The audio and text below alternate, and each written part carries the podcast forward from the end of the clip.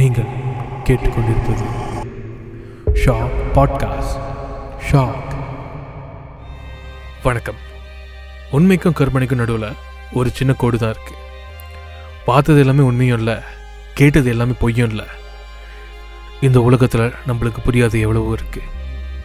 நான் காலா இது உண்மைக்கான தேடல். நான் ஒரு ஏலியன் அத்தியாயம் மூன்று. குமாரி கண்டம்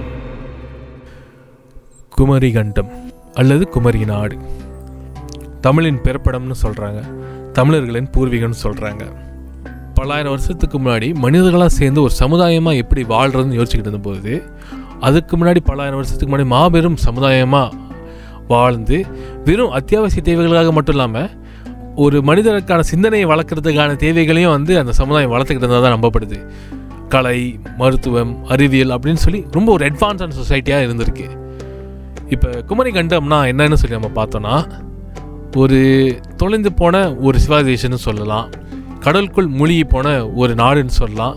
நம் தமிழர்கள் அடையாளம்னு கூட சொல்லலாம். குமரி கண்டம் அப்படின்னு சொல்லி நம்ம அடிக்கடி கேட்டிருப்போம். இப்போ இந்த குமரி கண்டம் எங்கே தான் இருக்குதுன்னு பார்த்தீங்கன்னா இந்தியா ஆப்பிரிக்கா மெடகாஸ்கர் மற்றும் ஆஸ்திரேலியா வந்து இணைக்கிற ஒரு நிலப்பகுதியாக தான் இருந்திருக்கு. அது வந்து கடலோட அளவு ஏறும்போது அந்த நிலப்பரப்பு வந்து தண்ணியில் மூழ்கினதாக நம்பப்படுது. குமரிகண்டம் அப்படிங்கிற வார்த்தை வந்து முத முத எங்கே நோட்டீஸ் படப்படுகிறதுனா ஒரு பதினஞ்சாம் நூற்றாண்டின் தமிழ் இலக்கியத்தில் வந்து இந்த வா குமரி கண்டம்ங்கிற வார்த்தை வந்து இருக்கு. அதாவது கண்ட புராணத்தில். அதுக்கப்புறம் வந்து நீங்கள் பார்த்தீங்கன்னா பத்தொன்பதாம் நூற்றாண்டில் வந்து ஒரு ஐரோப்பிய ரீசர்ச்சர் வந்து இந்த குமரி கண்டம் தியோரி வந்து முன்வைக்கிறார். அதாவது லெமினியா கண்டம் அப்படின்னு சொல்லிட்டு இந்த மாதிரி வந்து இந்தியா ஆஸ்திரேலியா மேடிகாஸ்கார் வந்து இணைக்கிற ஒரு நிலப்பரப்பு இருக்குது அது வந்து கடலோட அளவு அதாவது குளோபல் வார்மிங்னால வந்து இந்த கடலோட லெவல் ஏறினோடனே தண்ணியில் முழுகிருச்சு அப்படின்னு சொல்லி அவர் வந்து இந்த தியோரியை முன்வைக்கிறாரு. இப்போ குமரிகண்டம் இருக்குது அப்படின்னு சொல்லி எவிடன்ஸ் அவள் எங்கே வந்து நம்ம பார்க்கலான்னு பார்த்தீங்கன்னா நிறையா இலக்கியங்கள் அதில் தான் நம்ம பார்க்க முடியுது. ஏன்னா வந்து பெரும்பாலுமான நம்மளோட வரலாறு வந்து இந்தியன் வரலாறாக இருக்கட்டும் தமிழர்கள் வர வரலாறாக இருக்கட்டும் நம்ம வந்து தனியாக அதை டாக்குமெண்ட் பண்ணி வைக்கல. ஒருவேளை வச்சுருந்துருக்கலாம் காலப்போக்கில் வந்து அது சில காரணங்களால் அழிஞ்சு போயிருக்கலாம். ஸோ நம்ம வந்து பெரும்பாலும் வந்து இலக்கியங்களில் நம்ம வந்து இந்த ஹிண்ட்ஸ் வந்து கொடுத்து வச்சுருப்போம்.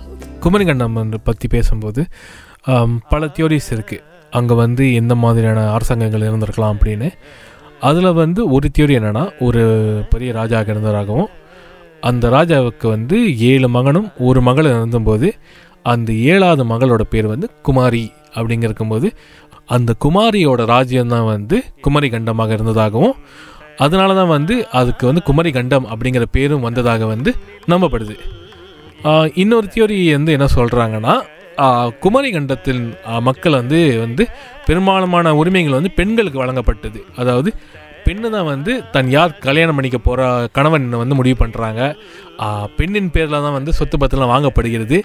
பெண்ணு தான் வந்து அந்த சமுதாயத்தின் த தலைவியாக பார்க்கப்படுகிறது. அதனால் வந்து பெண்களை வந்து முன்வைக்கும் சமுதாயமாக இருந்தனால அதை வந்து குமரி கண்டம் அதாவது அல்ல குமரி நாடு அப்படின்னு சொல்லி வந்து கூப்பிடப்படுகிறது அப்படின்னு சொல்லி வந்து ஒரு கதை இருக்குது இன்னொரு கதை என்னன்னா ஒரு தெய்வத்தின் பேர் தான் வந்து குமரி நாடுக்கு இல்லை குமரி கண்டத்துக்கு வந்து விற்கப்பட்டது அதாவது கன்னியாகுமரி கோயிலில் இருக்க அந்த- கடவுளின் பேர் தான் அந்த நாட்டுக்கு வைக்கப்படுதா நம்பப்படுகிறது. அதே கதையோட இன்னொரு விஷயம் என்னென்னா குமரி கண்டத்தில் இருந்த மக்கள்லாம் வந்து அந்த பெ- அந்த மாபெரும் வெள்ளம் வந்தப்போ சர்வைவர்ஸ்லாம் வந்து கன்னியாகுமரிக்கு ஷிஃப்ட் ஆகி அங்கே ஒரு கோயில் கட்டினாங்க. அதுதான் அந்த கன்னியாகுமரி கோயில். ஆக வந்து சொல்லப்படுகிறது. ஸோ இந்த மாதிரி பல தியோரிஸ்கள் எடுத்து வச்சுருந்தாலும் இதே சமயம் வந்து கிரீக் மிக்தாலஜி படி பார்த்தோன்னா அட்லாண்டஸ் அப்படிங்கிற ஒரு நகரம் இருக்குது அதாவது கடலுக்குள் மூழ்கிய ஒரு நகரம் அட்லாண்டஸ் ஸோ இந்த லிமினியா கண்டம் அப்படின்னு சொல்லி சொல்கிறாங்களே மேடகாஸ்கார் இந்தியா ஆஸ்திரேலியா வந்து இணைக்கிற ஒரு நிலப்பரப்புன்னு. ஸோ இந்த சர்க்கிள்குள்ளே அட்லாண்டிஸும் வருது. அட்லாண்டிஸும் ஒரு மாபெரும் அட்வான்ஸாக சிவிலைசேஷனாக பார்க்கப்படுது. அதாவது பறக்கும் விமானங்கள் அந்த காலத்திலேயே அதாவது பலாயிரம் வருஷத்துக்கு முன்னாடி பறக்கும் விமானங்கள் அட்வான்ஸான சொசைட்டி இருந்ததாக வந்து நம்பப்படுது. இப்போ குமரிகண்டம் அப்படின்னு சொல்லும்போது அதுக்கு எவிடன்ஸ் ஏதாவது இருக்கான்னு கேட்டிங்கன்னா நான் வந்து குமரிகண்டத்தோட மிகப்பெரிய எவிடன்ஸ் வந்து நம்மளோட இலக்கியங்களில் பார்க்குறேன். பெரும்பாலுமான தமிழ் சம் தமிழ் சரித்திரமாகட்டும் இல்லைனா இந்திய சம சரித்திரமாகவே இருக்கட்டுமே நம்மக்கிட்ட ரெக்கார்டு டாக்குமெண்ட்ஸ் வந்து ரொம்ப குறைவு. பெரும்பாலும் வந்து நம்மளோட இலக்கியங்களில் வந்து ஹிண்ட்ஸ் கொடுத்துருவோம். அதன் அடிப்படையில் பார்த்தோன்னா அதாவது அது பல்லாயிரம் வருஷத்துக்கு முன்னாடி வந்து இப்போ எப்படி வந்து இந்த சம்மிட்லாம் செய்கிறனால பெரிய பெரிய பிஸ்னஸ் மேன்ஸ்லாம் வந்து ஒரு ஒரே தொழில் சம்மந்தப்பட்டவர்கள்லாம் வந்து ஒரு இடத்துல மீட் பண்ணி டிஸ்கஸ் பண்ணுவாங்களா? ஸோ அந்த மாதிரி வந்து அந்த காலத்தில் வந்து சொல்லி வந்து ஒரு விஷயம் நடந்திருக்கு. அதாவது தமிழ் சம்மந்தப்பட்ட மக்கள்லாம் வந்து இந்த மொழி சம்மந்தப்பட்ட மக்கள்லாம் வந்து கேதர் பண்ணி ஒரு மீட் நடத்தியிருக்காங்க. அதாவது நாலாயிரத்தி நானூறு வருஷத்துக்கு முன்னாடி வந்து முதல் சங்கம் வந்து தென் மதுரையில் வந்து நடந்திருக்கு. அதாவது ஐநூற்றி நாற்பத்தி ஒம்பது கவிஞர்கள் வந்து பங்கெடுத்திருக்காங்க. எங்கன்னு பார்த்தீங்கன்னா குமரிகண்டத்தில். தென் மதுரை இருக்கும் இடம் வந்து குமரிகண்டம் அப்படின்னு சொல்லப்படுகிறது. இதுக்கு வந்து அகத்தியர் தான் வந்து தலைமை தாங்கியிருக்காருன்னு வந்து சொல்கிறாங்க அதே வந்து சமயம் வந்து இரண்டாம் சங்கம் வந்து மூவாயிரத்தி எழுநூறு வருஷத்துக்கு முன்னாடி நடந்திருக்கு. காப்பாட்டபுரம் அப்படிங்கிற ஒரு ஊரில். அது எங்கே இருக்குன்னு பார்த்தீங்கன்னா அதுவும் குமரிகண்டத்தில் தான் இருக்குது அதில் வந்து ஆயிரத்தி எழுநூறு கவிஞர்கள் வந்து பங்கெடுத்திருக்காங்க. அந்த சங்கம்ல தான் வந்து தொல்காப்பியம் வந்து வெளியிடப்பட்டிருக்கு அப்படின்னு சொல்லி சொல்கிறாங்க ஸோ அதுக்கப்புறம் வந்து மூன்றாவது சங்கம் வந்து ஆயிரத்தி எண்ணூற்றி ஐம்பது வருஷத்துக்கு முன்னாடி மதுரையில் நடந்திருக்கு. அதாவது இப்போ இருக்க மதுரையில் நடந்திருக்கு. வேறு இங்கெல்லாம் வந்து குமரிகண்டம் வந்து இலக்கியத்தில் மென்ஷன் பண்ணியிருக்காங்க அப்படின்னு பார்த்தீங்கன்னா ஒரு ராவணனோட பற்றின ஒரு ஒரு ஒரு ஒரு க- ஒரு கதை. அதாவது ராவணனோட பாயிண்ட் ஆஃப் வியூலேருந்து ராமாயணம் அப்படிங்கிற அந்த கதையில் வந்து ராவணனோட மாளிகை இலங்கையிலேருந்து ராவணனோட மாளிகையிலேருந்து பார்க்கும்போது அவருக்கு கடல் கரை தெரியும். அந்த கடல் கரையில் வந்து அலைகள் வந்து தொட்டு தொட்டு தொட்டு போகும்போது முத்துக்களாக இருக்குமா. அப்போ ராவணன் வந்து அந்த கடலை பார்த்து கேட்பாரான் அன்று குமதி கண்டத்தை முழுகினதுக்கு இன்று நீ முத்துக்களை சேர்த்து மன்னிப்பு கேட்கிறாயா? அப்படின்னு. இதை நான் வந்து ரொம்ப ஒரு அழகான லைனாக பார்க்குறேன். இதெல்லாம் வந்து அங்கங்கே அங்கங்கே குமரி கண்டத்துக்கான குறியீடாக தான் நான் பார்க்குறேன். எங்கேயுமே ஒரு சாலிடான எவிடன்ஸ் குமரி கண்டம் இருந்ததுக்கான சாலிடான எவிடன்ஸ் வந்து இன்னும் கிடைக்கலன்னு தான் சொல்லணும். இப்போ குமரி கண்டம் இருக்குது அப்படிங்கிற எவிடன்ஸ் வந்து எங்கெல்லாம் இருக்குது அப்படின்னு பார்த்தீங்கன்னா ஆர்டிஃபேக்ட்ஸ் வந்து சில இதெல்லாம் வந்து கடல் கிடச்சிருக்கு கடல் கடியில் கிடச்சிருக்கு. இந்தியாவிலேருந்து சில கிலோமீட்டர் தூரத்திலே வந்து பழைய மண்பானைகள் ஆர்டிஃபேக்ட்ஸ்லாம் வந்து சில இதெல்லாம் கிடச்சிருக்கு.